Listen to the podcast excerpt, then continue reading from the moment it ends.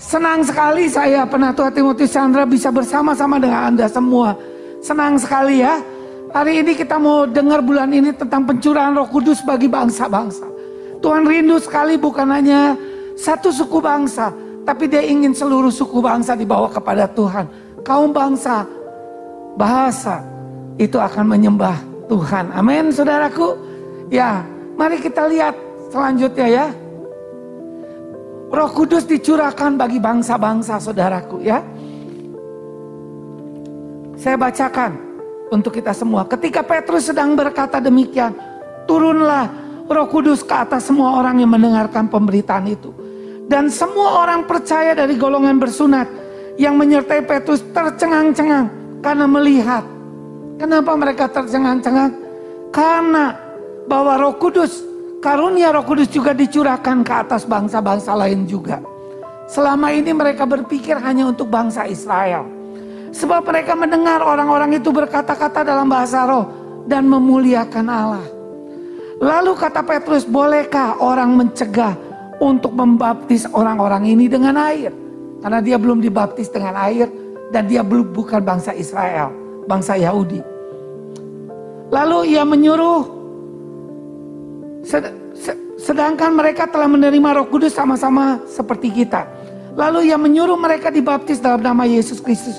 Kemudian mereka meminta Petrus supaya ia tinggal beberapa hari lagi bersama-sama dengan mereka.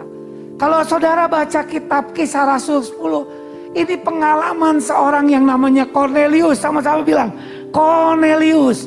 Cornelius itu adalah seorang perwira. Kalau hari-hari ini dianggap seorang kapten, sama-sama bilang kapten yang punya anggotanya kurang lebih 100 orang. Dan dia seorang kapten yang baik. Dia terkenal hidupnya saleh.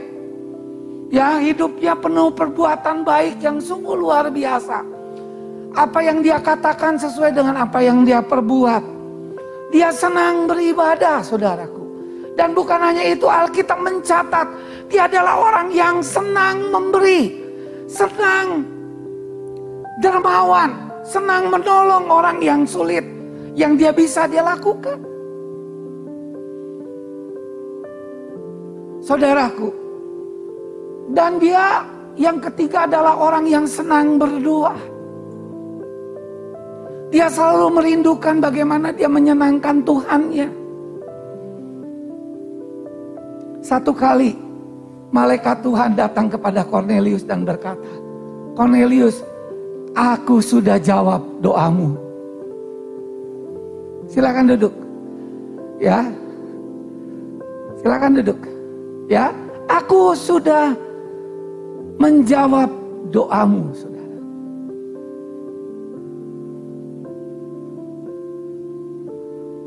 Datanglah kamu, carilah yang namanya Petrus. Petrus nanti akan menunjukkan untuk hidupmu supaya engkau memperoleh keselamatan dari Tuhan. Saudaraku yang kekasih, Tuhan juga datang bukan untuk Cornelius. Tuhan datang juga kepada yang namanya Rasul Petrus. Bilang, Rasul Petrus. Dan Rasul Petrus pun didatangi Tuhan lewat malaikat. Jadi malaikat itu bisa bekerja untuk membawa orang kepada Tuhan. Amin saudaraku ya. Lewat pelayanan malaikat. Dan malaikat menunjukkan dirinya dan memberikan sebuah penglihatan Tuhan kepada Petrus. Dan Petrus terkaget-kaget. Dia mendapat sebuah penglihatan dan dia melihat banyak hewan-hewan yang dia sebut hewan itu adalah haram. Yang gak boleh dimakan. Tapi waktu itu suara Tuhan berkata, Petrus, makan semua binatang tersebut. Dan Petrus terkejut dan dia kaget. Sejak aku lahir sampai hari ini, aku gak pernah makan ini. Dan Tuhan bilang, apa yang aku katakan halal, itu adalah halal. Dan akhirnya dia tahu bahwa Tuhan juga mau supaya di luar orang bangsa Israel, bangsa Yahudi juga mendapatkan Tuhan. Dan ayat yang tadi kita baca ketika Petrus sedang berkata demikian. Jadi ketika dia sudah dapat penglihatan, Roh Kudus membawa dia untuk turun ke bawah. Dan ketika turun ke bawah, dia kaget. Ada tiga orang utusan Cornelius. Dan datang dan dia bilang, Pak Petrus, saya mengundang Bapak untuk datang ke rumah komandan kami yang namanya Cornelius. Kami siap untuk menerima apa yang Bapak mau sampaikan. Dan akhirnya Petrus taat. Dan Petrus datang ke rumah siapa? Cornelius. Dan bukan hanya datang ke rumah Cornelius. Dan Petrus pun menyampaikan firman Tuhan. Menyampaikan Injil Tuhan. Dia memberitakan Injil. Dan ketika Petrus menyampaikan firman Tuhan. Tuhan mengurapi dia. Dan turunlah roh kudus ke atas semua orang yang mendengarkan pemberitaan itu. Jadi turun dan melawat semua orang tidak ada satupun yang dilewati. Semuanya dilawat Tuhan. Amin. Dan semua orang percaya dari golongan bersunat yang menyertai Petrus tercengang-cengang. Jadi orang-orang yang bersama dengan Petrus itu orang Yahudi, orang Israel kaget. Mereka lihat Roh Kudus bukan hanya dicurahkan untuk bangsa Israel. Ingat di hari Pentakosta, amin. Amin. Tapi kepada bangsa-bangsa lain. Karena Cornelius adalah orang Italia, orang Romawi. Sebab mereka mendengar orang-orang itu berkata dalam bahasa roh dan memuliakan Allah. Lalu kata Petrus, bolehkah orang mencegah untuk membaptis orang ini dengan air? Sedangkan mereka telah menerima roh kudus sama seperti kita. Jadi nggak cukup setelah engkau terima Yesus, engkau terima Roh Kudus. Tuhan ingin juga kita lanjutkan mengalami baptisan Roh Kudus.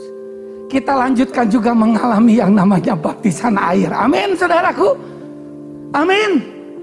Dan ini lucu sekali biasanya orang dibaptis air dulu baru mengalami baptisan apa? Roh Kudus. Kalau ini dia lahir baru sekaligus dia sudah terima Roh Kudus dan Roh Kudus juga turun ke atas dia untuk menjadi saksi Tuhan. Dan kemudian Petrus bilang, bolehkah kita mencegah dia yang sudah dibaptis Roh Kudus untuk dibaptis air? Tentu tidak, ya. Lalu Petrus menyuruh mereka dibaptis dalam nama Yesus Kristus. Kemudian mereka meminta Petrus supaya ia tinggal beberapa hari lagi bersama dengan mereka. Mereka ingin berbincang lebih lanjut tentang Injil Tuhan. Ya mari kita doakan tanggal 20 sampai tanggal berapa Rina? 20 sampai 27 teman-teman kita yud akan pergi ke Gorontalo. Dan kita percaya tujuh hari itu juga akan terjadi apa yang sedang terjadi seperti yang Petrus alami. Amin. Amin saudaraku. Mereka lahir baru. Mereka dibaptis roh kudus. Enggak kemungkinan juga dibaptis air siap-siap untuk masuk ke dalam sungai. Karena di situ mungkin jarang kolam renang. Saudaraku yang kekasih dalam Tuhan, bawa baju yang banyak ya. Amin. Ya, baju yang bagus, putih. Ya, hitam bawa dasi. Karena orang-orang sana sangat menghargai ya. Betul-betul supaya kamu pendeta cilik. Amin, saudara hamba Tuhan yang luar biasa. Saudaraku, itu yang luar biasa. Doa saya sebagai penatua, saya rindu sekali terjadi revival lewat anak muda, lewat pemberitaan Injil. Beri kemuliaan bagi Tuhan. Ya, minggu depan didoakan. Ya, supaya betul-betul ini menjadi sebuah revival breakthrough. Uh, pemberitaan Injil hati bisi kepada bangsa-bangsa. Amin, saudaraku. Amin. Luar biasa. Apa yang terjadi yang kita belajar, saudara. Enggak cukup orang punya hidup berbuat baik. Orang enggak cukup bahwa hidupnya punya perbuatan baik. Enggak cukup hidupnya senang beribadah, senang berdoa.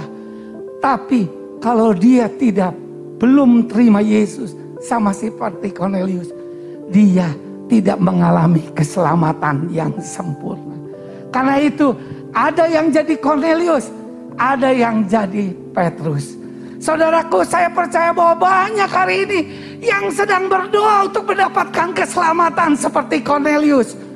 Tapi Cornelius tidak akan pernah bertobat kalau tidak ada seorang pun yang betul-betul memiliki kasih Tuhan. Hatiku rindu terus membangun sama-sama rumah doamu. Ya Bapa sampai terjadi rohmu dicurahkan atas Griku dan bangsa-bangsa sekali lagi hatiku rindu terus membangun rumah doamu ya Bapa sampai terjadi rohmu dicurahkan atas negeriku dan bangsa-bangsa ini yang kita rindu. Akhirnya Cornelius, seorang Romawi, seorang Italia, itu pun akhirnya mengalami Kristus dalam hidupnya. Bukan hanya mengalami Kristus, akhirnya dia menjadi saksi Tuhan dan dia bawa seluruh keluarganya dan orang-orang yang bersama dia untuk mengenal Kristus. Kenapa Cornelius bisa mengalaminya? Karena ada seorang yang namanya Rasul Petrus yang diubahkan. Dan akhirnya dia mau pergi dan taat. Ketika dia sampaikan. Bukan karena Petrus jago bicara. Enggak. Roh Kudus bekerja. Akhirnya membawa dia untuk diselamatkan.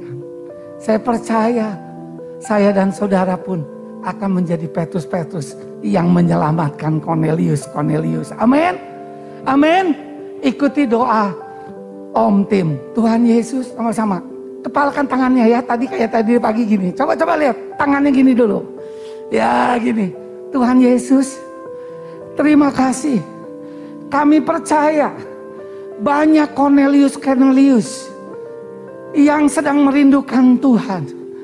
Berikan aku seperti hatinya Petrus yang dijamah Tuhan, yang mau taat memberitakan Injil Tuhan dan akhirnya kami melihat bukan hanya Cornelius yang diselamatkan, tapi seisi rumah Cornelius dan orang-orang di bawahnya sebagai kapten, prajurit-prajurit juga dibawa kepada Tuhan. Dan aku rindu keluargaku, teman sekolahku, teman kampusku diselamatkan dalam nama Yesus. Haleluya. Beri kemuliaan bagi Tuhan. Amin. Lah itu yang menjadi kerinduan yang dalam saudara. Itu pun yang terjadi lewat saudara kita.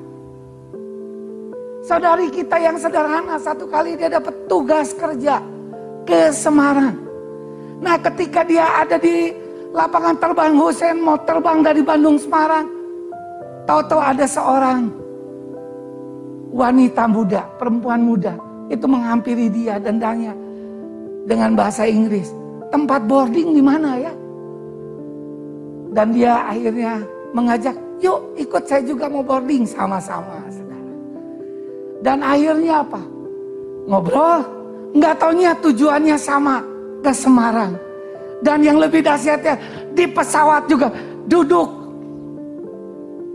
berdampingan dan akhirnya dia tahu Tuhan membawa dia. Dan akhirnya dia memberitakan Injil.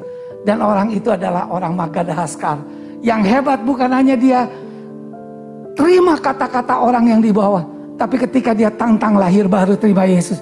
Orang itu pun mau terima Yesus sebagai Tuhan dan Juru Selamat. Itu orang yang bersaksi kepada Om itu sangat terharu sekali. Karena belum pernah yang dia alami Betul sesuai dengan firman Tuhan, apa yang tidak pernah dilihat oleh mata, apa yang tidak pernah didengar oleh telinga, apa yang tidak ada dalam hatinya, Tuhan sediakan bagi orang yang mengasihi Tuhan.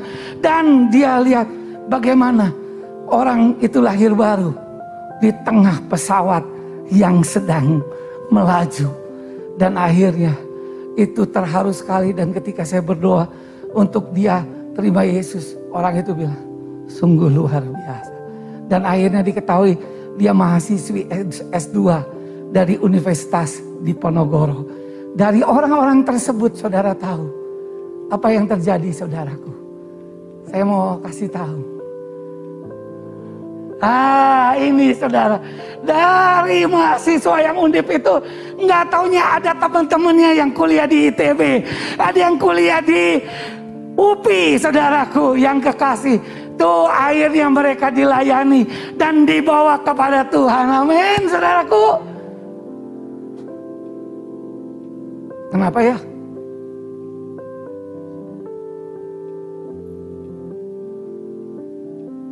Bisa tolong?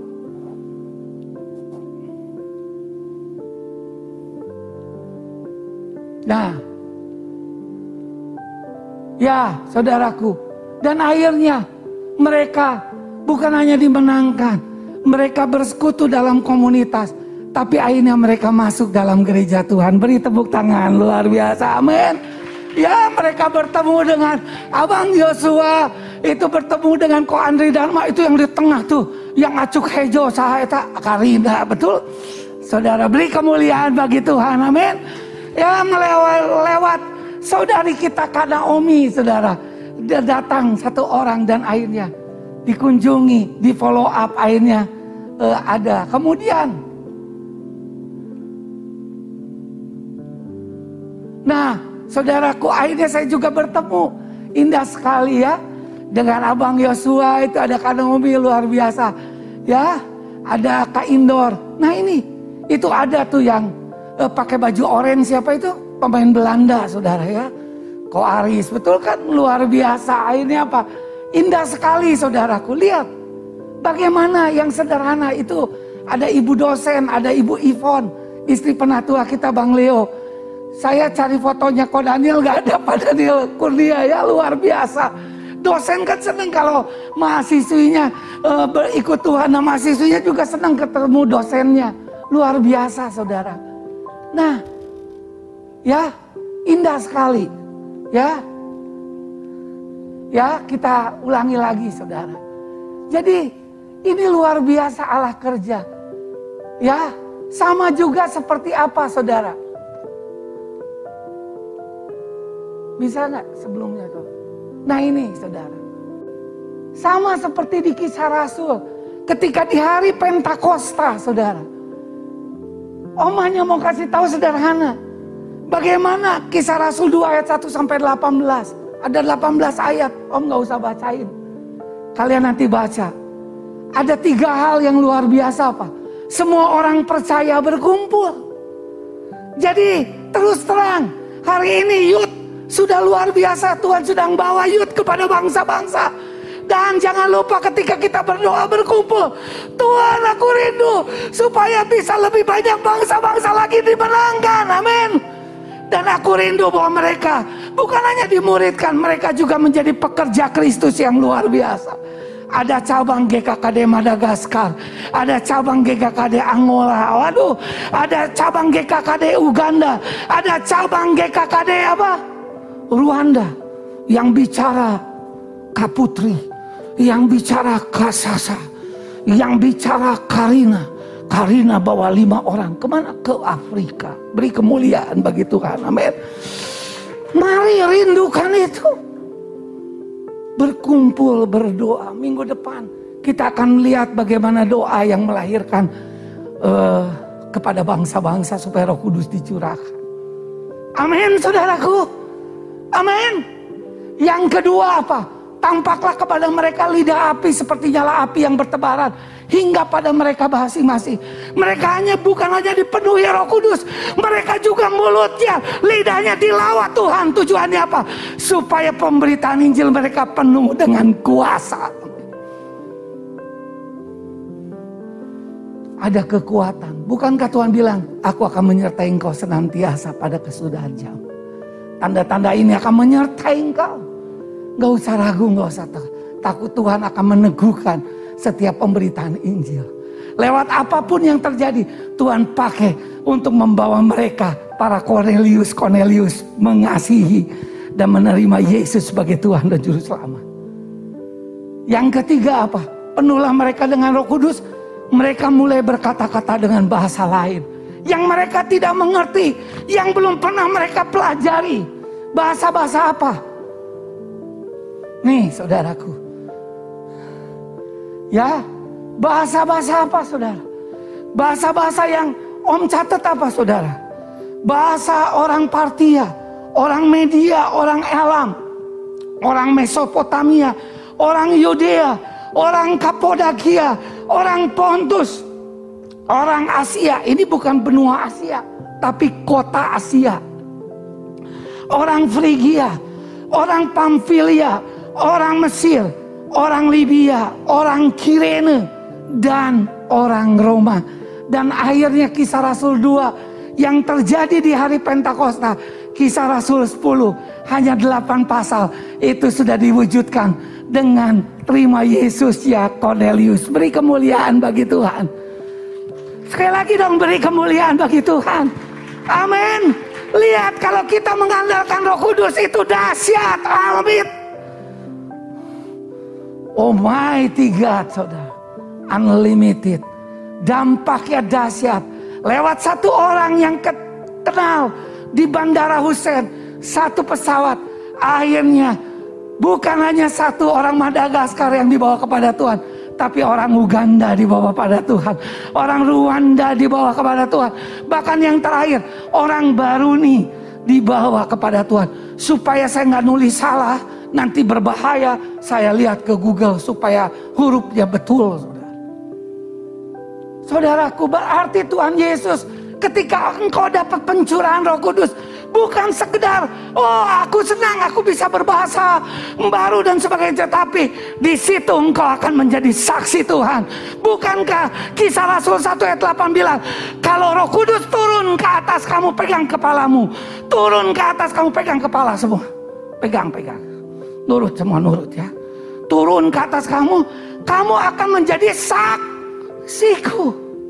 Menjadi apa? Sak dari Yerusalem, Yudea, Samaria sampai ke ujung bumi. Dari kota yang jaraknya dekat, lebih jauh lagi, lebih jauh lagi, dan lebih jauh lagi. Amin. Sama seperti Yud mengadopsi yang namanya Dusun Bamek. Itu di Pulau Kalimantan. Gorontalo. Sekarang Tuhan sudah mulai kasih yang namanya Afrika. Nanti minggu ketiga Om bicara, Om akan kenalkan bagaimana Tuhan kasih Filipina untuk kita. Beri kemuliaan bagi Tuhan. Wah, luar. Bilang wow. Wow, hebat. Hebat saudara.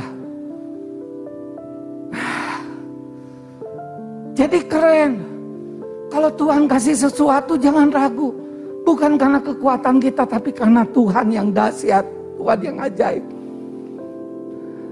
Karena kamu sudah dapat kuasa Kuasa bahasa Yunani itu memakai kata dunamos. Dunamos itu seperti kata dinamit. Ada ledakan. Ada sesuatu yang gak bisa kita tahan untuk kita beritakan. Ada dinamo, dinamo yang bergerak. Airnya dari satu yang kecil menjadi luas. Geografinya makin besar, makin besar, makin besar, makin besar. Dan airnya kaget sampai ke ujung bumi. Airnya dibawa kepada Tuhan. Haleluya, bilang haleluya. Haleluya. Ikuti doa om. Coba kepalkan tangannya.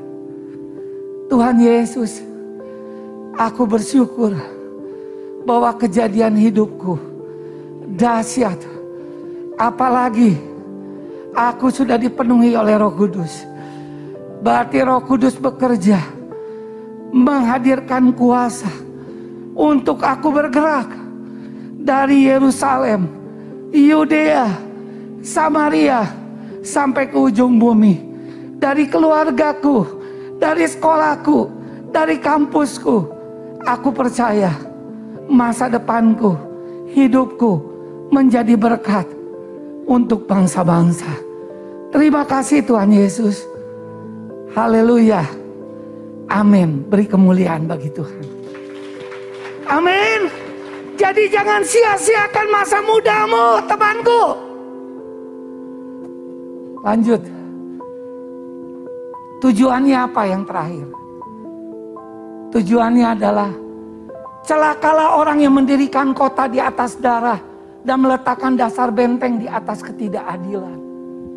Tuhan gak mau bahwa kota dibangun oleh karena sebuah pertumpahan darah. oleh suatu ketidakadilan. Kota dibangun karena cinta kasih buat Tuhan ingin menyelamatkan setiap orang. Amin. Karena itu kenapa kita sering ber, berdoa untuk kota Bandung penuh kemuliaannya. Kota Bandung penuh kemuliaannya. Lebih kecil lagi apa? Sekampus-kampus penuh kemuliaanku. Terus apa? Pelajar-pelajar penuh kemuliaan. Terus apa? Mahasiswa-mahasiswa. Kenapa? Karena kita rindu supaya kota ini dibangun. Kampusku, sekolahku dibangun oleh dasar Tuhan. Yang kedua apa dia bilang? Sesungguhnya bukan dari Tuhan semesta alam asalnya bahwa bangsa-bangsa bersusah-susah untuk api. Banyak orang bersusah-susah untuk mendapatkan keselamatan. Dan untuk api dan suku-suku bangsa berlelah-lelah untuk yang sia-sia. Kita lihat begitu banyak orang seperti Cornelius, Cornelius. Apa pun yang dia lakukan, tanpa Yesus semuanya sia-sia. Tapi dengan Yesus kita tidak menjadi sia-sia beri kemuliaan bagi Tuhan. Bukan karena kebaikan kita, bukan karena kehebatan kita, karena Tuhan yang mengasihi kita. Amin, saudaraku. Amin. Itu banyak orang-orang sekarang berlelah-lelah untuk dapat api, berlelah-lelah untuk dapat keselamatan. Tapi kamu bersyukur ada kakak-kakak yang datang ke kampus, ada yang kakak-kakak yang datang ke sekolah, sehingga akhirnya engkau menerima Yesus sebagai Tuhan dan Juru Selamat. Amin. Sebab sama-sama kita baca satu dua tiga. Sebab bumi akan penuh dengan pengetahuan tentang kemuliaan Tuhan. Seperti air menutupi dasar. Kenapa kita menjangkau bangsa-bangsa? Supaya seluruh bumi dipenuhi oleh pengetahuan. Terjemahan lain dipenuhi oleh pengenalan akan Tuhan. Keselamatan, janji-janji firman Allah. Seperti yang dialami oleh Cornelius, Cornelius. Seperti yang dialami seorang mahasiswi undip sehingga akhirnya teman-temannya juga bukan hanya dia dibawa kepada Tuhan. Dan doakan awal Desember kami akan kunjungi mereka. Doakan siapa tahu yang bisa ikut rombongan kan Naomi ya. Absen dulu, catat dulu. Penuh pengenalan akan Tuhan. Seperti air apa? Menutupi dasar laut. Dulu waktu saya dapat ayat ini. Nggak ngerti tapi ketika ada bencana tsunami, sama-sama bilang apa? Tsunami. Siapa yang pernah lihat tsunami angkat tangan? Maksudnya di televisi, betul. Betul gak? Bukan langsung de, depannya mah takut, betul. Siapa yang pernah lihat tsunami angkat tangan? Itu cepat sekali nggak? Semua diterjang gak? Dan ini sedang terjadi. Allah kamu suka atau tidak suka, tidak taat mau taat, mau atau tidak mau, Percayalah Tuhan akan bekerja tanpa kamu. Dia akan bekerja kepada orang yang rela mau. Percayalah bangsa-bangsa akan mengalami tsunami rohani. Tsunami pengenalan akan Tuhan. Doa saya, Anda tidak ketinggalan. Siapa yang nggak mau ketinggalan untuk masuk dalam pergerakan untuk pertobatan satu miliar orang? Angkat tangan. Hari ini sudah dicanangkan mulai hari kenaikan Isa Alamasi kemarin bahwa kita akan mau akan terjadi pertobatan satu miliar. Dan GKKDBP termasuk Yud bagian yang akan membawa keselamatan kepada seluruh bangsa. Satu miliar amin. Mari tangannya digini. Tuhan Yesus terima kasih. Aku mau jadi pasukan Tuhan untuk memberitakan Injil membawa kasih Tuhan kepada satu miliar orang supaya mereka diselamatkan. Mereka dipenuhi oleh kemuliaan Tuhan dan mereka mengalami pertumbuhan dan mereka juga akhirnya menjadi murid Tuhan dan akhirnya mereka menjadi pekerja bersama-sama kami menjangkau anak-anak muda bagi Tuhan. Terjadi generasi Elisa dibangkitkan dalam nama Yesus. Kami terima urapan kami terima bersama-sama Haleluya. Amin. Beri kemuliaan bagi Tuhan. Amin saudaraku. Bumi ini akan dipenuhi oleh pengenalan akan Tuhan seperti air menutupi lautan. Mari kita bersama-sama. Tujuan yang kedua yang terakhir. Benih rumah rohani bagi bangsa-bangsa. Ketika Om bulan lalu berdoa dengan Om Leo, dengan Om Pramadia.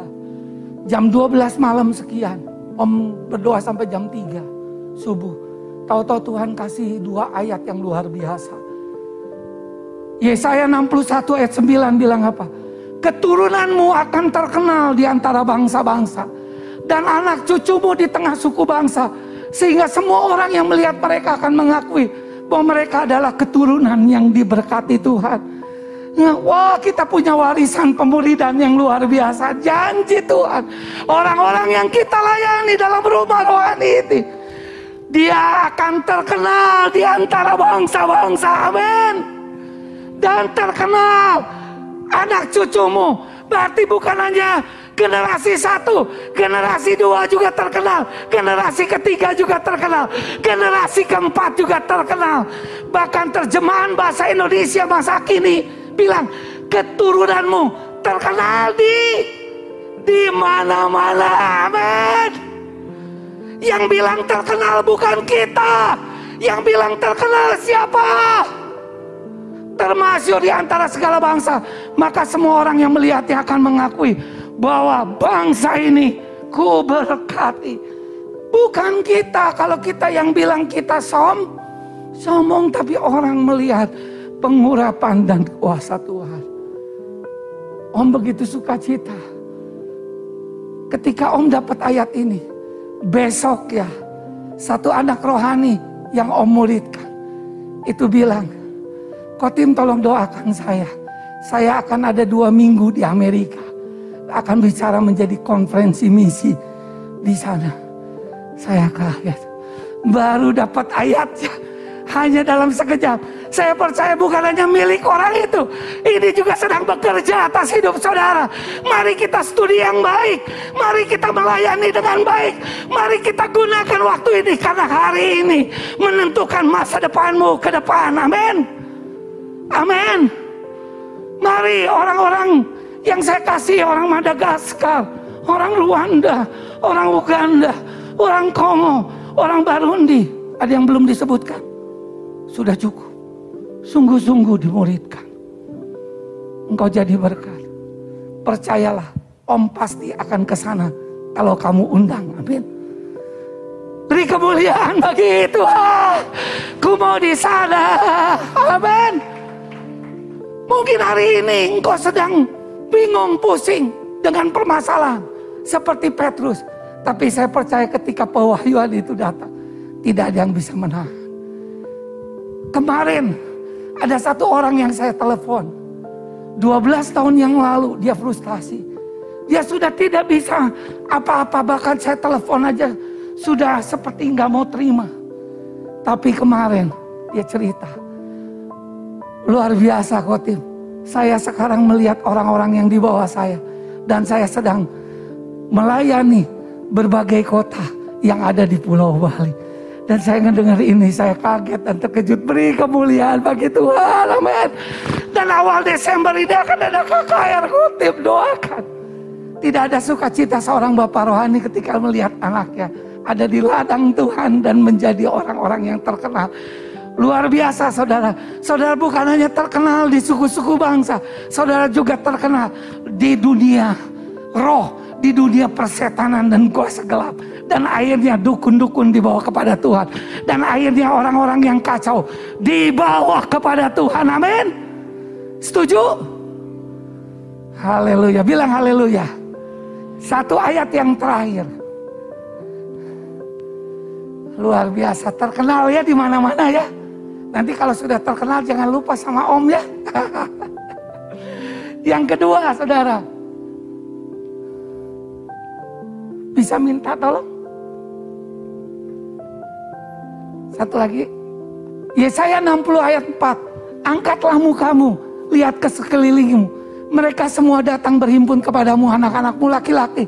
datang dari jauh dan anak perempuanmu digendong, saudara. Oh, angkatlah mukamu, lihatlah ke sekelilingmu. Terjemahan bahasa Indonesia masa kini bilang, lihatlah apa yang terjadi di sekelilingmu. Kita sedang lihat, itu terjadi bukan besok, ini sedang terjadi hari ini, amin. Apa pun keadaannya, rakyat berhimpun untuk pulang kepadamu. Anak-anakmu laki-laki datang dari jauh. Anak-anak perempuanmu digendong. Berarti orang-orang yang pernah kita layani sedang dibawa kepada Tuhan untuk mengalami pemulihan hati Bapak dan anak-anak. Hati bapak-bapak rohani akan kembali kepada anak-anak rohani. Dan hati anak-anak rohani datang kepada Bapak rohani. Ketika saya baca ayat ini katanya, semua rakyat berhimpun untuk pulang kepadamu. Berarti Bapak-bapak rohani, kita doakan supaya punya otoritas yang daripada surga, Saudara. Kalau bicara rakyat itu bicara tentang pemerintahan dan kita punya kuasa. Apa yang kita ikat di bumi akan terikat di surga. Apa yang kita lepaskan di bumi akan terlepas di surga. Dan hari ini kami nangis. Kami tiap hari saya menangis. Dan beberapa hari ini saya dikagetkan beberapa WA masuk dari berbagai orang dan mereka mau pulang datang ke rumah rohani kita beri kemuliaan bagi Tuhan amin dan minggu lalu dia datang ke ibadah saya uh, lihat lewat YouTube saya screenshot fotonya saya kirim saya menangis ada seorang ibu saya bicara di satu gereja lain. Dan selesainya malamnya dia WA saya. Dan dia cerita, Pak suami saya jatuh ke dalam perjudian dan begitu mengerikan. Dan saya bilang ini, kamu komitmen di mana? Di tempat tadi Bapak bicara. Kelihatannya suami saya tidak cocok di tempat itu dan saya memaksakan. Saya bilang ayo kita balik. Lama sekali dia balas. Nggak taunya dia sedang cari surat baptisan. Dan akhirnya yang membaptis dia adalah Bang Robin. Dan saya WA ke Bang Robin. Bang, tolong kunjungi orang. Dan nanti dia nangis. Kalau dia dengar YouTube ini. Selamat datang. Ini rumah rohani padamu. Kami menerima engkau. Apa adanya supaya engkau kembali menjadi orang yang terkenal di dunia rohani bersama rumah rohani. Amin, saudara. Amin. Apalagi saudara yang tidak jauh, saudara yang dekat. Kami kurang tanpa engkau. Engkau pun kurang tanpa kami. Para bapak-bapak menatua kurang tanpa Yud. Yud juga kurang tanpa penatua. Hati bapak harus kembali pada anaknya. Artinya apa? Generasi muda dengan generasi tua sama pentingnya di hadapan Tuhan. Tapi yang paling penting adalah hati Bapak harus kembali pada anaknya. Hati anak kembali pada Bapaknya. Di tempat ini, kalau ada Bapak-Bapak rohani yang pernah buat engkau sakit hati dan kecewa. Saya mewakili para Bapak rohani. Saya minta maaf untuk semuanya. Mari jangan sampai kita tidak lihat revival kebangunan rohani yang besar. Karena malam waktu kami berdoa bulan yang lalu tidak mungkin lahir generasi Elisa tanpa lahir generasi Elia. Ketika generasi Elia dipulihkan, hati anak-anak balik kepada bapaknya. Maka bapaknya balik kepada anaknya, apa yang terjadi? Bapak yang baik terjadi, anak juga baik terjadi. Yang terjadi, anak akhirnya mendapatkan warisan. Elisa, ke mana Elia pergi?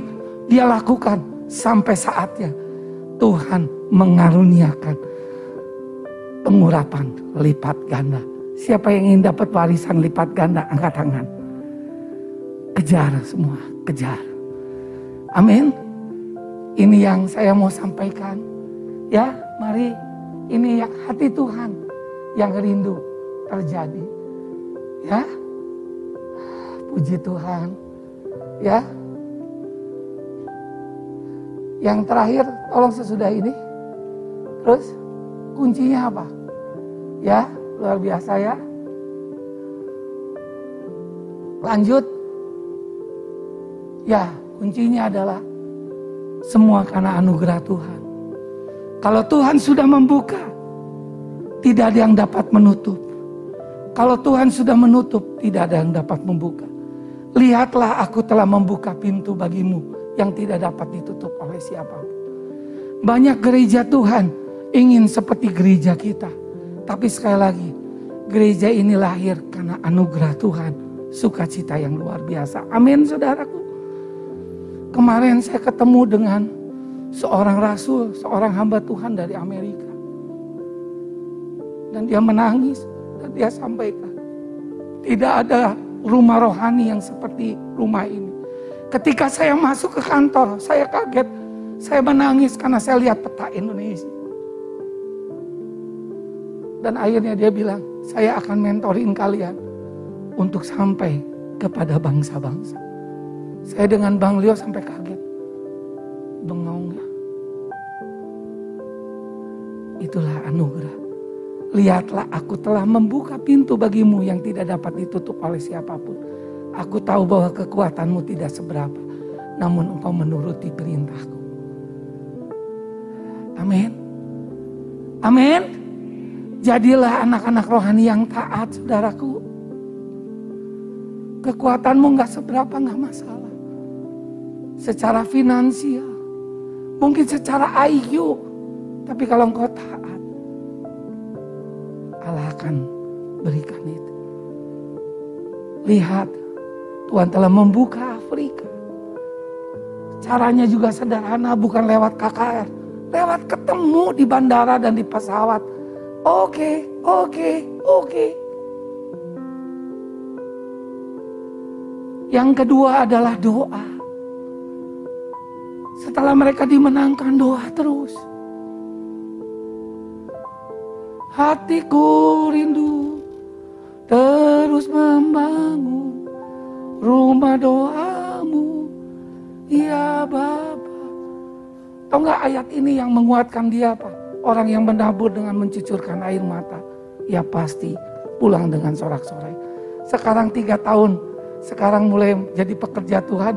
Bahkan yang S2 sudah lulus, sekarang kembali S3 siapa coba angkat tangan?